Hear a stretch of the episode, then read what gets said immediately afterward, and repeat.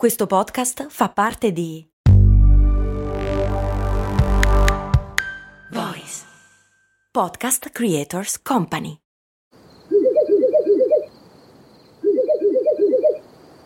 La libertà ti sta chiamando. Sono arrivati gli incentivi Jeep. Oggi sei libero di scegliere Jeep Avenger, il suburbano più compatto di sempre, in versione elettrica, ibrida e benzina, tutte alla stessa rata. Gli incentivi Jeep ti aspettano. Corri in concessionaria, ora. Info su jeepofficial.it.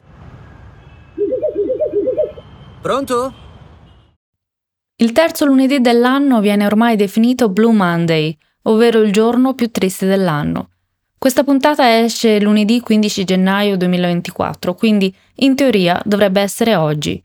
Ma prima di iniziare a preoccuparsi, scopriamo se è veramente così. Ciao, sono Stefania Brucini e ti do il benvenuto a Un Passo al Giorno, il podcast che esce ogni giorno dal lunedì al venerdì per aiutarti a mantenerti costante su ciò che è importante per te. Blue Monday. Il concetto è stato originariamente coniato nel 2004 dallo psicologo Cliff Arnold dell'Università di Cardiff, che ha inventato una formula, un'equazione prendendo in considerazione una serie di fattori che possono contribuire all'umore basso in particolare il tempo, i debiti accumulati, la distanza dal Natale, lo stipendio mensile, il fallimento dei buoni propositi inizio anno, la mancanza di motivazione e la sensazione del bisogno di agire. Prima di tutto cosa significa Blue Monday? La denominazione Blue Monday, significa lunedì triste o malinconico, potrebbe derivare dall'uso del termine blue come aggettivo per descrivere uno stato d'animo cupo o triste. Nella cultura anglosassone l'espressione feeling blue, sentirsi blu, è utilizzata per indicare la tristezza o la malinconia. L'uso del colore blu per indicare la tristezza sembra risalire al 1300. Alcune fonti indicano Geoffrey Chaucer come il primo autore a scrivere la parola blu.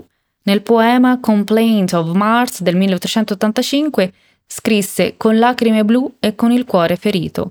Questo potrebbe significare che fin dalla sua prima apparizione il blu è stato collegato alla tristezza. In uno studio del 2017 è stato scoperto che il blu scuro è il colore più legato alla depressione, anche se l'associazione dei colori alle emozioni è anche un fatto culturale, quindi non è detto che sia così in tutte le culture. Ma torniamo al perché Cliff Arnold ha sviluppato la formula per il Blue Monday. L'ha sviluppata come parte di una campagna pubblicitaria per conto di un'agenzia di viaggi. Nel 2005 l'agenzia di viaggi britannica Sky Travel ha commissionato uno studio allo psicologo per identificare il giorno più deprimente dell'anno. L'obiettivo dell'agenzia era utilizzare i risultati dello studio come parte di una strategia di marketing per promuovere le vacanze invernali. Arnold ha quindi sviluppato questa equazione e sebbene presentasse una struttura matematica è stata ampiamente criticata per la sua mancanza di validità scientifica e per il fatto che i suoi parametri erano in gran parte soggettivi. Nonostante le critiche, la campagna pubblicitaria ha ottenuto una notevole attenzione mediatica e il termine Blue Monday è rimasto in uso per descrivere il presunto giorno più triste dell'anno. Tuttavia è importante sottolineare che la formulazione di Arnold è stata principalmente una strategia di marketing e non ha nessuna base scientifica solida per rappresentare in modo accurato lo stato emotivo delle persone in quel particolare giorno. La cosa interessante è che da allora lo stesso psicologo ha confessato che la formula è essenzialmente pseudoscienza e ha esortato a confutare questa idea. Purtroppo però da allora questa nozione, ritenuta priva di fondamento dalla stessa Università di Cardiff, viene utilizzata con leggerezza e anche manipolata per questioni di puro marketing. La nota positiva di questa storia, se vogliamo trovarne una, è che questa giornata, anche se in modo superficiale, punta per un momento riflettori su un argomento importante come la salute mentale. Purtroppo oggigiorno siamo sommersi da informazioni e diventa sempre più difficile trovare un'informazione fondata, giusta. Quando un'informazione, un concetto, una notizia diventa virale, ovvero viene condiviso e diffuso rapidamente tra un vasto numero di persone, è difficile poi ristabilire la verità. Lo vediamo tutti i giorni, in realtà più che vederlo lo subiamo tutti i giorni. Per questo sarebbe d'uopo controllare una notizia da più e più fonti e anzi cercare la fonte originaria. Purtroppo non sempre possiamo farlo perché richiede una grande quantità di tempo e di energia anche. Quindi cosa possiamo fare?